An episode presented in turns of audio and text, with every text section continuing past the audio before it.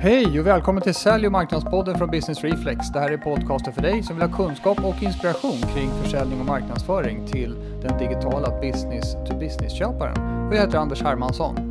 Idag har jag att bjuda på ett intervjuavsnitt. Det är så här att det finns en kille som har ut, utbildat fantastiskt många säljare. Han heter Kai Hattenhauer och det är honom jag ska intervjua idag. Anledningen till att han är här i podden just nu är att det företag som han representerar har kommit ut med två stora forskningsrapporter. Så det finns massor med intressant fakta kring både hur köparna upplever säljarna och vad säljarna behöver göra för att bli mer framgångsrika. Så vi har procentsiffror framför oss och vi har vissa modeller som vi kommer att förklara och mycket intressant information. Kanske vissa saker är självklara men ändå, de tål att påminnas om. Så att vi kör intervjun med Kai. Kai Hattenhauer, välkommen till Sälj- och marknadspodden. Tack så mycket, kul att vara här. Ja, så jäkla roligt. Och eh, vi fick ju gräva ganska långt ner i våra agendor för att hitta vad vi hade träffat senast. Mm. Och vi kom fram till att det var när jag var säljare, mitt andra jobb. När jag var säljare på ett bolag som heter Betoma. Exakt. Som nu med Gurslov inte finns längre.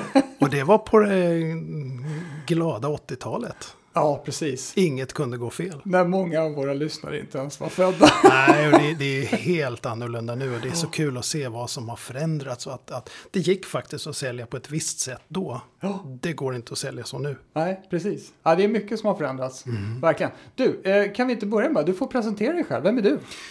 Ja, jag heter Kai Hattenhauer och har i väldigt, väldigt många år haft som passion att titta på hur gör folk för att lyckas med sin försäljning. Och det här blev mitt yrke. Jag blev säljare väldigt tidigt. När jag var tjugo år fick jag min första professionella, mitt professionella säljyrke. Då började jag på ett litet, litet företag och sålde ett system till butiker. Jag tyckte inte om det. Jag krängde. Och jag fick gå en säljutbildning. Oh. Den var helt värdelös. Oh.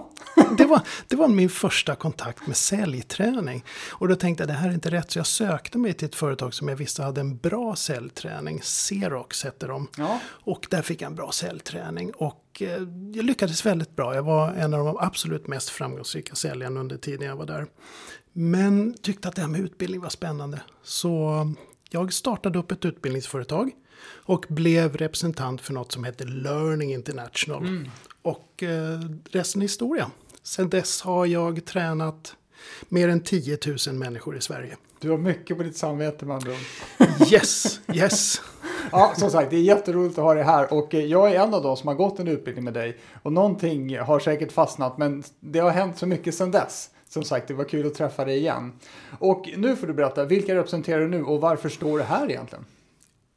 Jag representerar ett företag som heter Miller Heiman. Jag är den som driver den nordiska verksamheten. Vi har forskning som våran grund. Vi tar reda på vad gör att vissa säljare och vissa organisationer lyckas bättre än andra. Och det är därför vi är här. Mm. Vi har nyligen publicerat en ny rapport som tittar lite grann på hur köparna tycker och tänker om säljarna. Och jag hoppas vi kan prata mycket om det nu. Det låter mycket bra. Intressant. Och eh, om, vi, om vi hoppar liksom rakt in i det här. Om, om vi ska, kan vi beskriva nuläget för säljarna som vi har inom B to B till att börja med. Vi får se mycket på B to B här. Och, och, och lite mer av den komplexa sidan av försäljning. Så hur, hur ser klimatet ut för säljare idag skulle du säga? Det är bra att du säger B to B, det, det är det vi jobbar med och vi jobbar också gärna med komplex försäljning så det är där vi har fokuserat ja. oss, det är där vi är bra. Nuläget för säljarna runt om i världen är lite tufft. Kunderna, det vet ju alla, ställer mycket, mycket högre krav. Faktum är att vi har pratat länge om att kunderna ställer högre krav men nu ser vi det på riktigt. Så säljarna levererar inte riktigt det resultatet som man vill att de ska leverera. Och vi har tittat på varför. Mycket handlar om att kunderna driver processen på ett annat sätt än vad säljarna tror att de gör. Och säljarna kör ju sina säljprocesser så missar de kundens köpprocess. Mm. Och då går det fel. Ja, just det. Det, det är i alla fall så att bolag växer och, och företag säljer mer och mer och så vidare. Men vi säger fortfarande då att säljarna har en utsatt tillvaro. Så hur hänger det här ihop med att med, ja, siffror, hur hänger siffrorna ihop helt enkelt? Siffrorna talar ett väldigt tydligt språk. Vi ser att organisationerna, de ökar sin måluppfyllelse något. Mm. Vi bedriver ju världens största och längst pågående forskning om framgångsrik försäljning, så vi har massor med data att ta hänsyn till. Och då ser vi då att organisationerna lyckas lite bättre i år än förut, ja. eh, men säljarna sämre.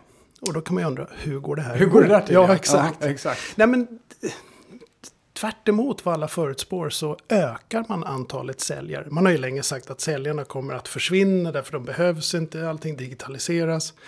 Just nu är det tvärtom, man anställer flera säljare för att möta sina mål mm. ur organisationens synvinkel, men deras effektivitet sjunker. Intressant, för det, för det blir ju lite grann känns det som att man har en metod som man alltid har haft och nu börjar det gå sämre, då tar man i mer.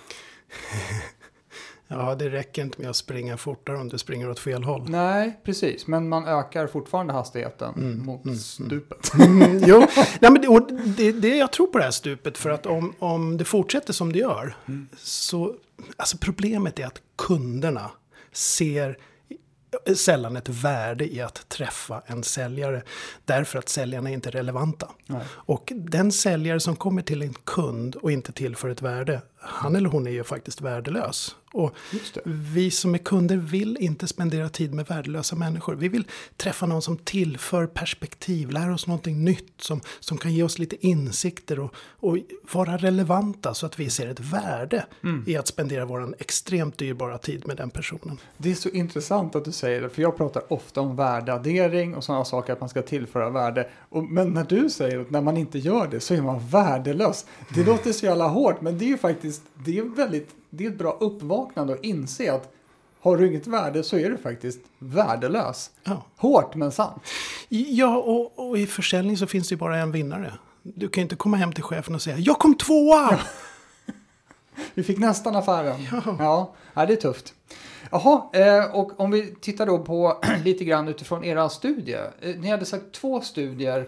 En om köparnas perspektiv och sen en mer om hur säljarna beter sig. Är det riktigt?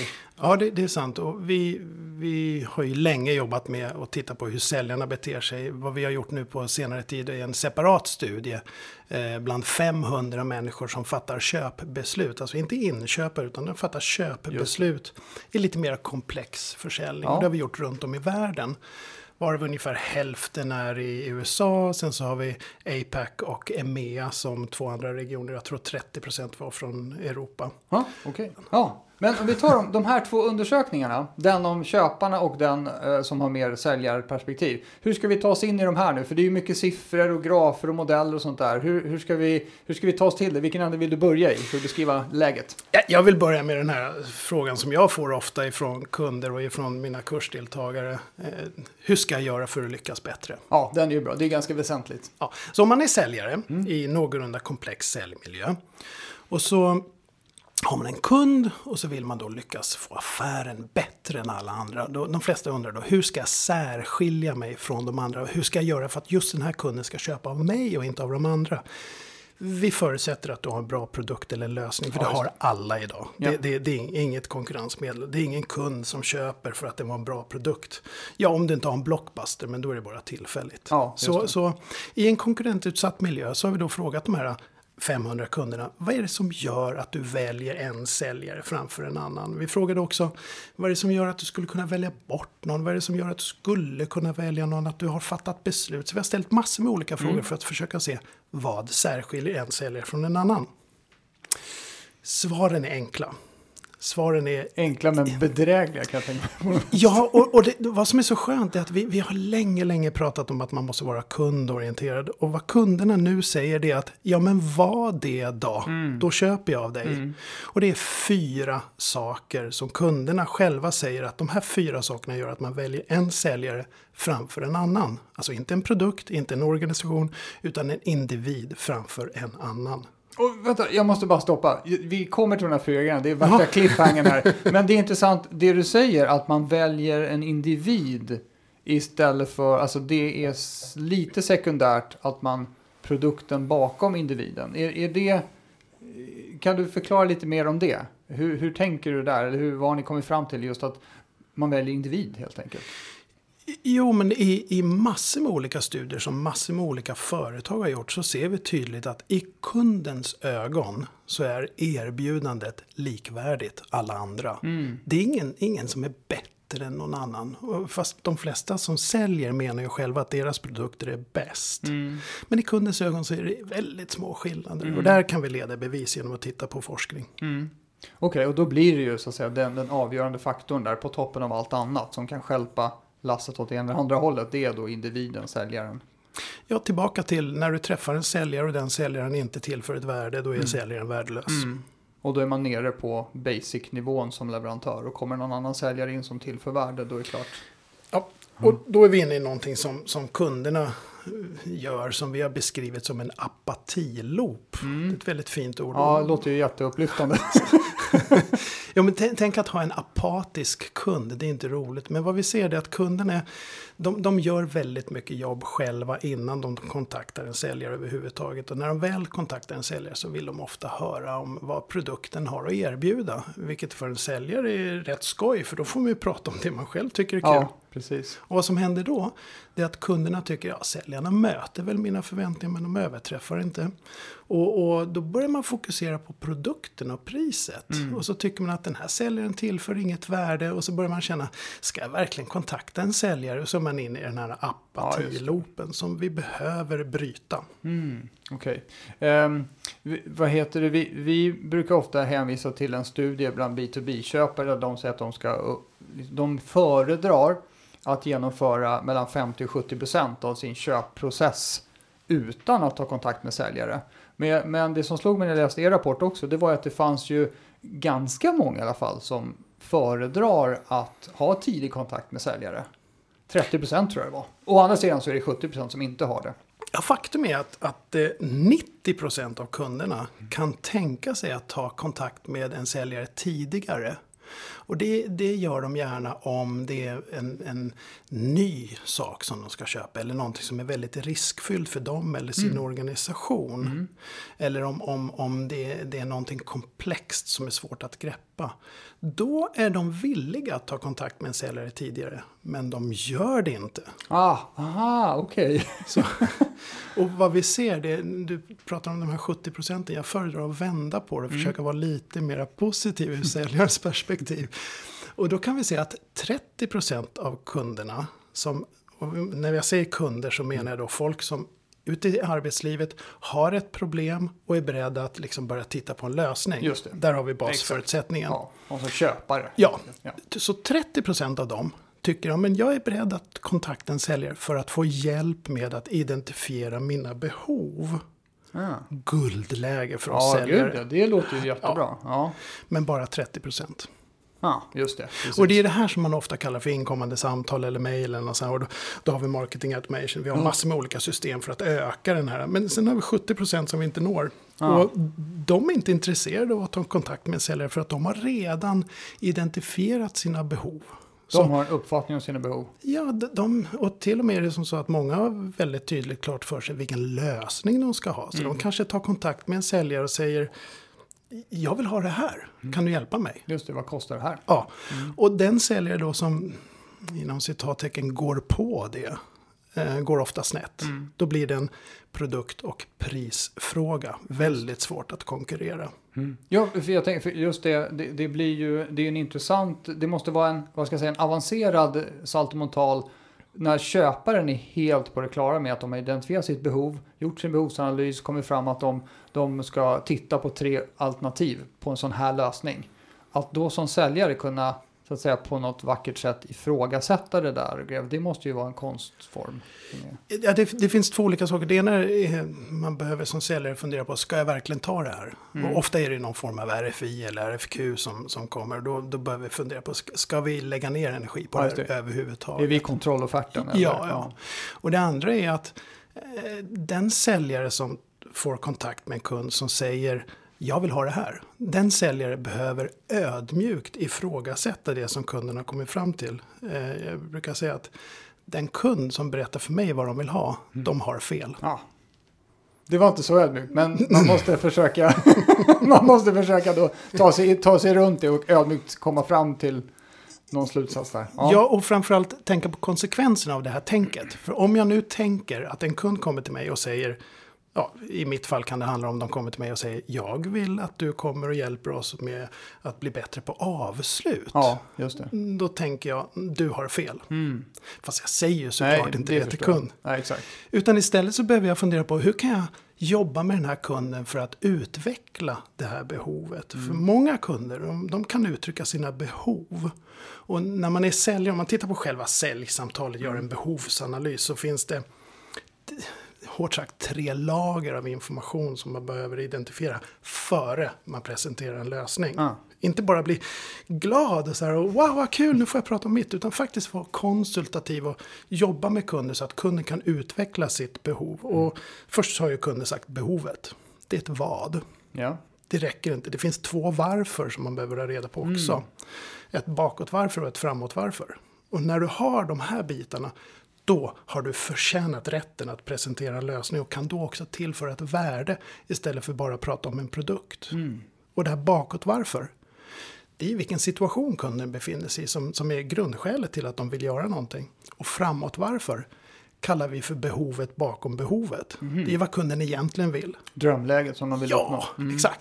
Och kan du kommunicera med kunden, ha en dialog ja. och vara konsultativ om detta. Ja. Då kanske du märker att behovet bakom behovet kan du möta med en annan typ av lösning. Ja, just det.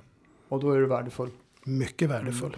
Mm. Jag, jag skrev en, en post som jag brukar referera till på LinkedIn för länge sedan, som jag, där jag pratar om att man ska sluta med de plågsamma säljarförsöken. För jag mm. tycker att det finns lite, det är svårt att rekrytera säljare och det blir liksom ett slit och släng mentalitet kring säljare. Man, man tar in någon på, man har gjort sina anställningsintervjuer och så ger man dem en, en lön och ett bonussystem och så sparkar man ut dem på gatan och säger lycka till.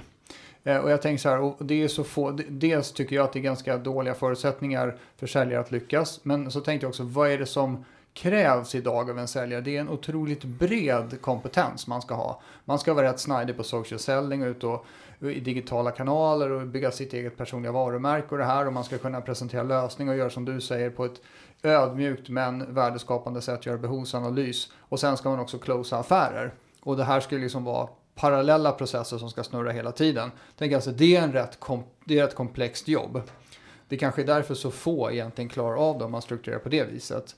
Så då tänkte jag själv så här, men kan man inte dela upp det, de här kompetenserna som behövs? Så man har någon form av digitala relationsskapare som är bra på det, som jobbar något initialt, en initial relation.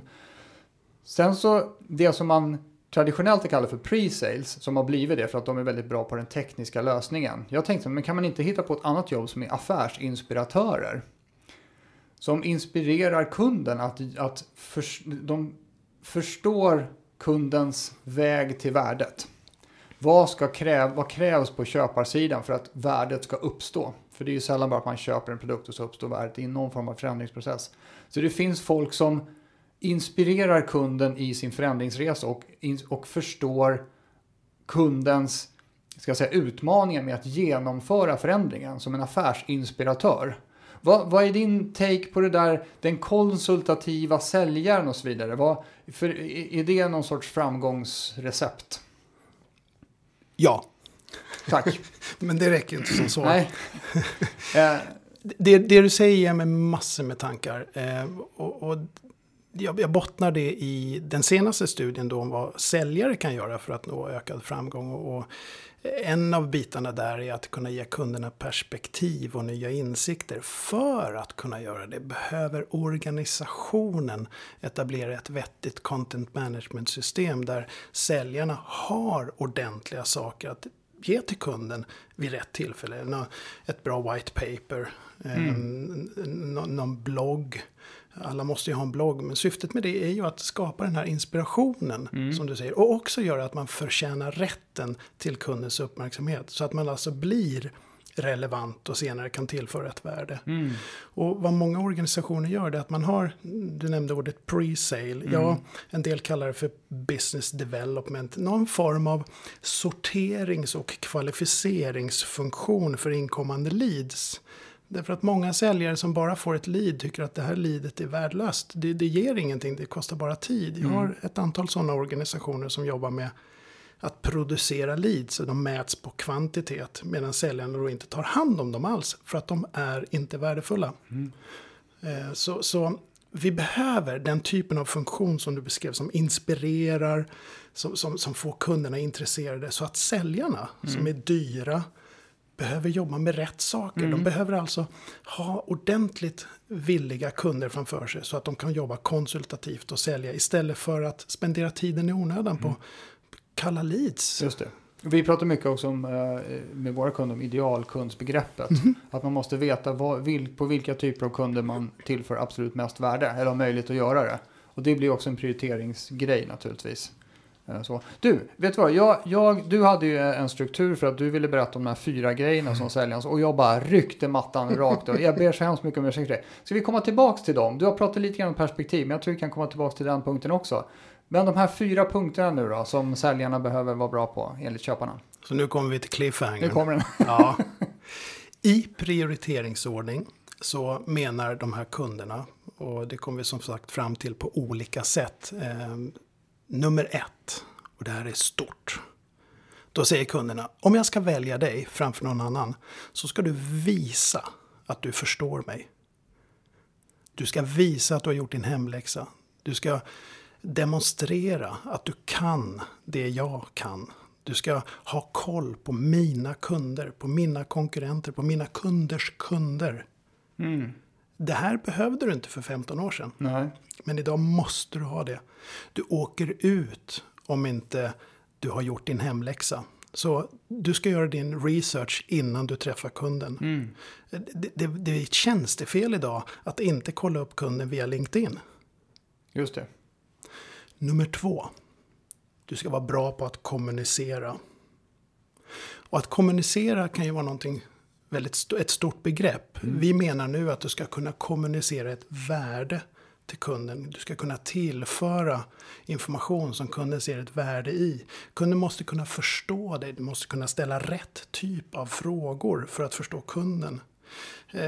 Det här som jag nämnde tidigare med ett vad och sen två varför. Mm. Jätteviktigt. Mm. Om du inte förstår kunden, då kan du inte kommunicera rätt typ av lösning. Där kommer också ordet relevant in. Jag hade en, jag hoppade väl lite i ämnena. Jag hade en, mm. ett behov. Jag behövde köpa en ny printer. Ja. Ehm, tyckte då att eftersom jag varit i branschen från Xerox så ska jag ta kontakt med några säljare. Bjöd upp dem till kontoret och blev så besviken. Det gjorde mig ledsen. Det här gör ju att jag vill köpa digitalt nästa gång. Ja. Vilket man också gör. Man kollar på nätet vad som finns och sen kollar man vem som är billigast. Ja. Tråkig utveckling. Men vad de här säljarna gjorde var att de kom upp till mig på kontoret, började köra en PowerPoint-presentation. Och då ska man komma ihåg att vi har ett kontor i Stockholm. Och då berättar de med stolthet att de är, håll i det nu, rikstäckande. Fantastiskt. Helt ointressant ja, för mig. Ja. Så redan där gick min ridå ner. Mm. De var inte bra på att kommunicera. Och sen så när han hade kört sin PowerPoint-presentation så håll i det nu, då frågade han, ja, vad jobbar ni med? Så man inte ska kolla upp det innan. Alltså det går ju inte. Nej. Mentalt mm. stängde jag av ja. Och jag köpte inte av den personen. Nej. Så vi måste vara bra på att kommunicera, förstå kunden, presentera ett värde, annars är vi värdelösa. Mm. Nummer tre av de här fyra är att du ska kunna visa för kunden att du tror på livet efter affären. Många säljare släpper ju kunden när de väl har sålt. Och kunden upplever ju då att ja, det är farligt att fatta beslut för då tappar jag kontakten med säljaren. Ja, just det. Så vi måste visa på en handlingsplan efter själva köpet. Vi måste kunna hjälpa kunderna att titta på return on investment. Mm. Vi måste kunna visa på, på hur man har implementerat den lösning som kunden ville ha så att kunden känner sig trygg framåt. Mm. Ja, men för där är det väl ofta så att eh, man organiserar sig på ett sätt som inte stödjer att säljaren bryr sig efter order egentligen. Fast det är klart, det kanske ja. inte, man kanske inte behöver samma individ under hela processen, men det ska finnas en plan för vem som tar hand om det hela. Ja, ja sam, samtidigt så, ja du har helt rätt, men det tar ju inte bort ansvaret ifrån säljaren för vi vill ju sälja mer mm. till befintliga kunder. Det här är också en av fyra saker i en annan studie mm. som vi behöver göra för att lyckas. Sälja mer till befintliga kunder, och det gör du genom att ha en ordentlig kontoplan eller kundplan för, för dina viktigaste kunder. Mm. Där ser vi att de som har det, de lyckas betydligt bättre att sälja mer mm. till befintliga kunder. Så glöm inte kunden och visa i handling, visa, i, visa verkligen vad du gör för att följa upp det du har sålt. Mm. Trots att det inte är på din avdelning. Ja, just det. Intressant. Ja, för det blir lite mer kundfokuserat då om man faktiskt bryr sig. Okej, okay, nummer fyra. Ja. Den glömde vi. Nummer fyra är en jätteviktig bit mm. eh, som, som verkligen kan göra skillnad. Vi ser att de som gör det här kan i vissa fall faktiskt sälja upp till femtio procent bättre än de som ligger lägst på skalan. Mm. Och det är att kunna till kunden tillföra perspektiv och insikter. Mm. Det handlar om att kunden vill att du ska lära dem någonting nytt. Eh, ruska om dem lite. Få dem att tänka på ett annat sätt än vad de har tänkt. Eh, hjälpa dem att gå in i nya banor, lösa problem på ett nytt sätt. Kan man göra det, då ser ju kunden dig som en affärspartner istället mm. för en säljare som bara vill kränga någonting. Så det här är en viktig bit, och då är vi tillbaka till att organisationen måste ju förse säljarna med egna insikter och perspektiv så att man kan vidareföra det till kunden. Och då pratar vi om ett bra content management system. Mm. Och, och, och sen tänker jag också kunskapsinhämtning för säljarna. För jag menar, det är ju, säg att du pressar dina säljare och gör ett antal kundbesök i veckan hela tiden som man är ute och som får pinnar.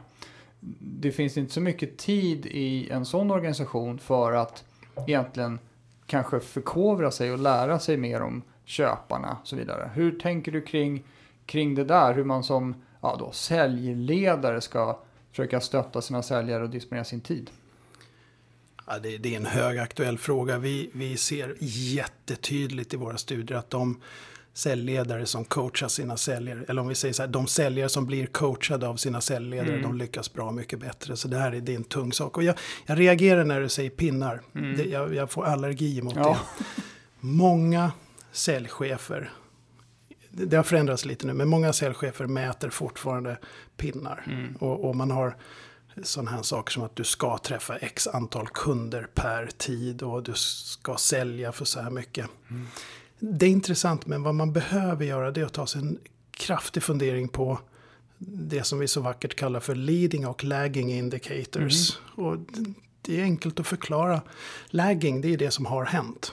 Det vill säga, hur mycket sålde du? Mm. Hur många kunder har du träffat? Det har hänt. Och en sak vet jag, det är att vi kan inte påverka det som har hänt.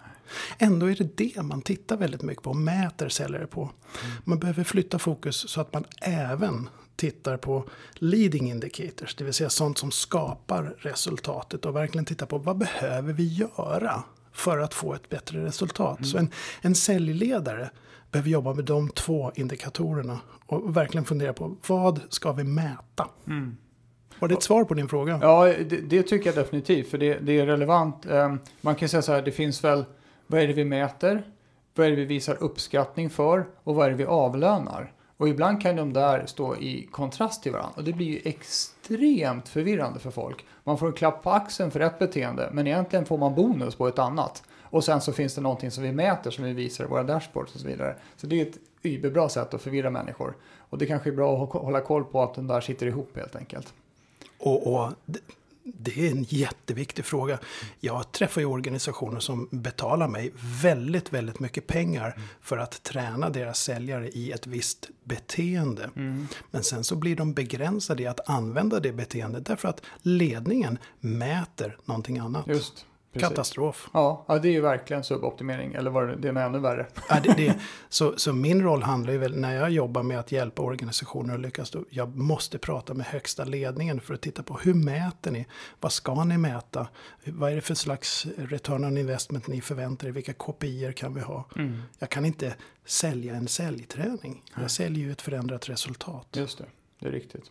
Du, eh, om, om vi tittar på, er studie visar då att för att, för att man eh, ska Ja, bli mer lyckosam då, så var det som två axlar där man behöver eh, förbättra sig. Dels var det då, om jag inte kommer ihåg fel, för rätta mig nu, det var säljarnas så att säga beteende, och sen var det processen för säljet. Är det riktigt, riktigt beskrivet eller? Inte riktigt. Nej. Säljarnas beteende, eh, beteende är ju per definition vad du säger och vad du gör. Ja. Och, och vi vill ju förändra beteendet på två olika sätt. Dels hur du kommunicerar med kunden, mm. alltså själva mötet med kunden för att då bygga relation, och det är en av axlarna. Men sen också hur du beter dig för att planera och strukturera. Mm. Och då pratar vi processer och metoder. Ja. Och det är den andra axeln. Just det, så det var relation och process. Relation och process, ja. ja. Just det. Kan, kan vi flyga över det på något sätt, den här matrisen på den vänster, och så hur man ska ta sig an det där? Mm. Gärna.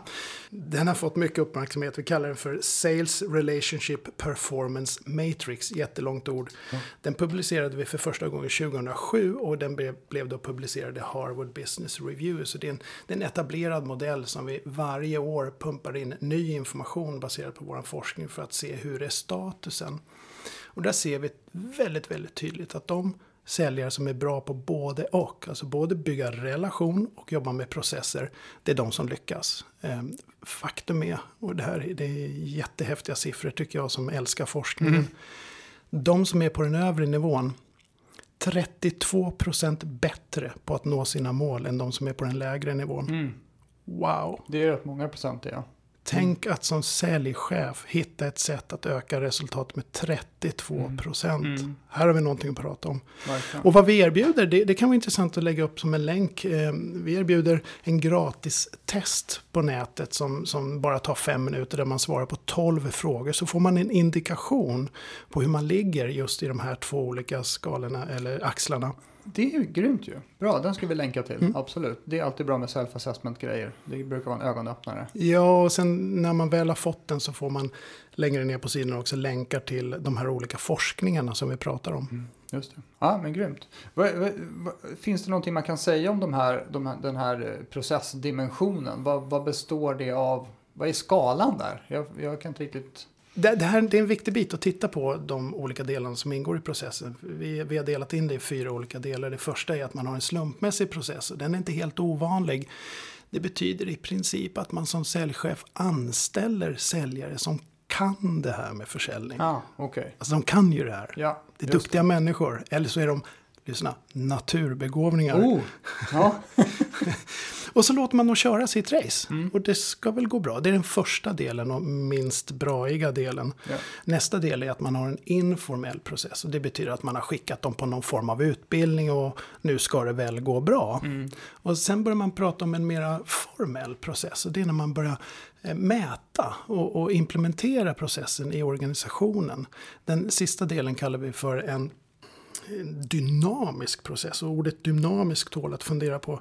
Vi menar då att det är när man inte bara mäter den utan också anpassar den. Vi använder data från olika C R M-system mm. för att anpassa processen till kundens köpprocess. Mm. Då blir det magi. Mm. Okej, okay, så det är den högsta nivån av ja, så att säga, då man, det är bullseye när man har en dynamisk process som ja. hela tiden. Ja, grym. Och det förstår jag, det kräver ju ganska mycket av, av struktur, underliggande struktur för att man överhuvudtaget ska förstå resultatet av det man håller på med. Grymt. Kort inlägg där bara. I princip alla säljorganisationer har ju någon form av teknologiskt hjälpmedel, C R M-system ja, och vad det nu än kan vara. Och vad vi ser tjugonitton så kommer man att i snitt ta in ytterligare fyra nya. Så det händer jättemycket där. Okay. Mycket sales tech på vägen. Yep. Ja. Yep. Ja, intressant. Kan du berätta lite om den andra skalan, relationsskalan? Den andra skalan, relationsskalan, kan man hårt sagt dela in i två olika delar. Um, Är du på kundens sida eller på din sida? Är du en, en glad och trevlig person som, som tycker det är trevligt att träffa människor? Eller är du den som verkligen tillför ett värde hos kunden? Sen finns det nyanser däremellan. Vi har en femgradig skala. Men det viktigaste är just att fundera på. Är du bara trevlig? Eller är du en affärsmässig partner till kunden? Mm. Okej, okay. och, och jag spårar så här engagemang och såna här saker i det där. Att man verkligen vill förändra och förbättra. Absolut. Det låter som en oerhört stark drivkraft. Det finns ju drivkrafter också där man vill och vill slå sin egen säljkvota. Det är ju trevligt, men jag tror inte det har inte så stor impact på den här köparrelationen om man säger så. Inte alls, Nej. Utan det här är ju kundupplevelsen. Mm. Och jag tror att om man går till sig själv och när man har träffat en säljare så känner man väldigt, väldigt snabbt av om den här säljaren är någon som vill mig väl, genuint vill mig väl, mm. eller försöker nå sin egen kvota. Just det.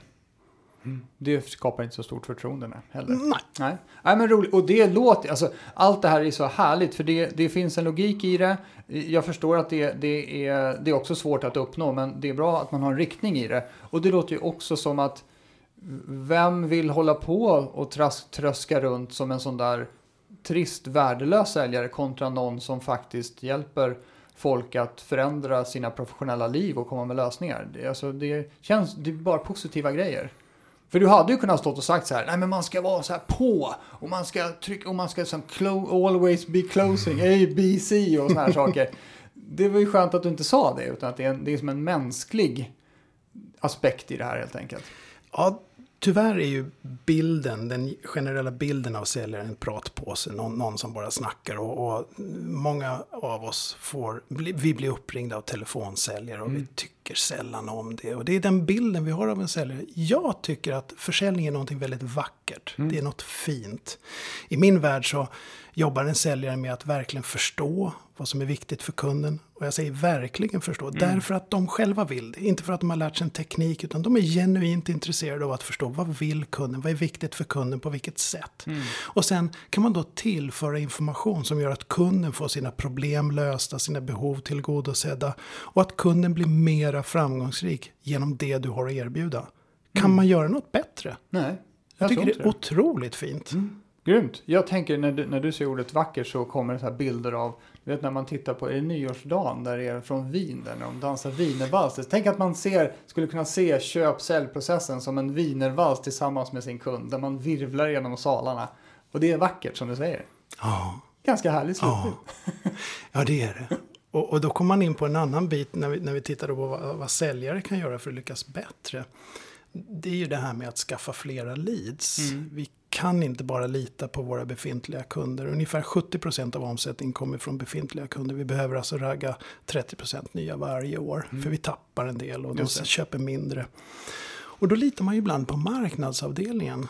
Um, varifrån kommer leadsen? Mm. Vi, vi har tittat på det. Faktum är att mer än hälften av leadsen kommer från säljarna själva. Mm.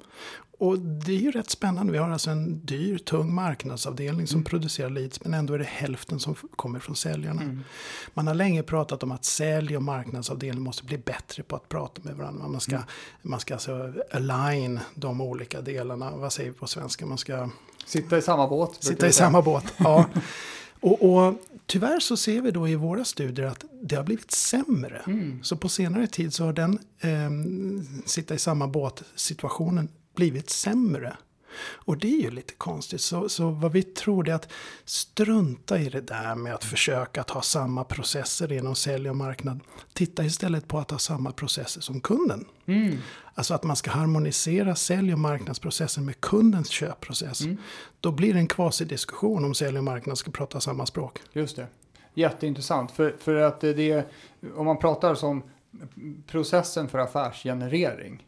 Från ax till limpa kräver en massa olika kompetenser på vägen. Och givet att man fattar kundens köpprocess så måste man ju kunna spela på massa olika strängar. De digitala strängarna och de här säljbeteende eller säljaktivitetssträngarna och sådana saker. Och det behöver ju, som jag tycker i alla fall, så blir det ett annat sätt att se på det. För man kan hitta på lite nya ord. Som till exempel man pratar om att generera leads och följa upp leads och man har säljmöten och man har marknadsmöten. Kan man ha affärsgenereringsmöten. Man har en affärsgenereringsavdelning mm. som har en, massa, en mix av en massa olika kompetenser som, som gör att man kan excellera i alla kanaler. Då kanske det är en bättre förutsättning för att åstadkomma något som köparna gillar.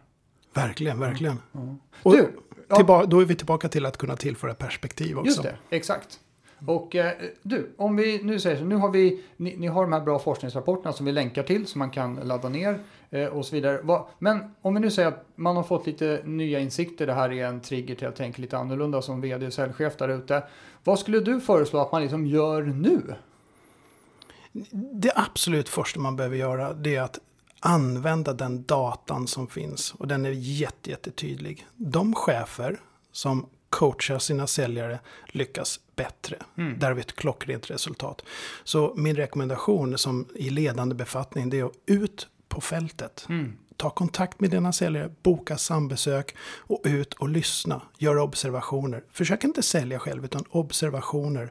Gör en sammanställning av det, gör en behovsanalys. Sen börja fundera på vad man faktiskt ska göra. Spring inte utan börja med att kolla var du står. Grymt. Så som säljchef och vd, släpp e-mail-inkorgen och Excel-arket och ut på fältet och förstå vad som egentligen händer.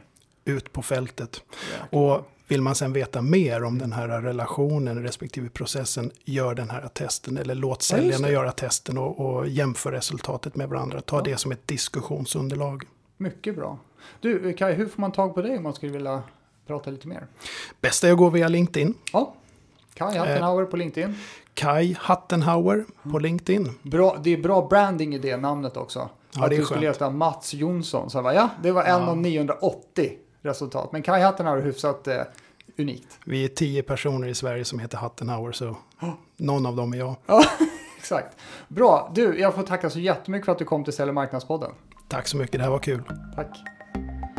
Det var allt vi hade att bjuda på för den här gången från Sälj- och marknadspodden. Hoppas att ni tyckte att det här avsnittet var inspirerande och ger lite nya tankar kring hur man ska flytta fram positionerna inom säljet. Gör gärna Kajs den här self-assessment-grejen som han pratade om så ni får lite koll på nuläget på ert företag. Och ta gärna hans råd också att följ med ut på fältet och få egen erfarenhet av hur säljarna faktiskt interagerar med köparna där ute och vara ett extra lyssnande öra under kundmötet. Ha det så bra och glöm framförallt inte att vara relevanta. Hej då!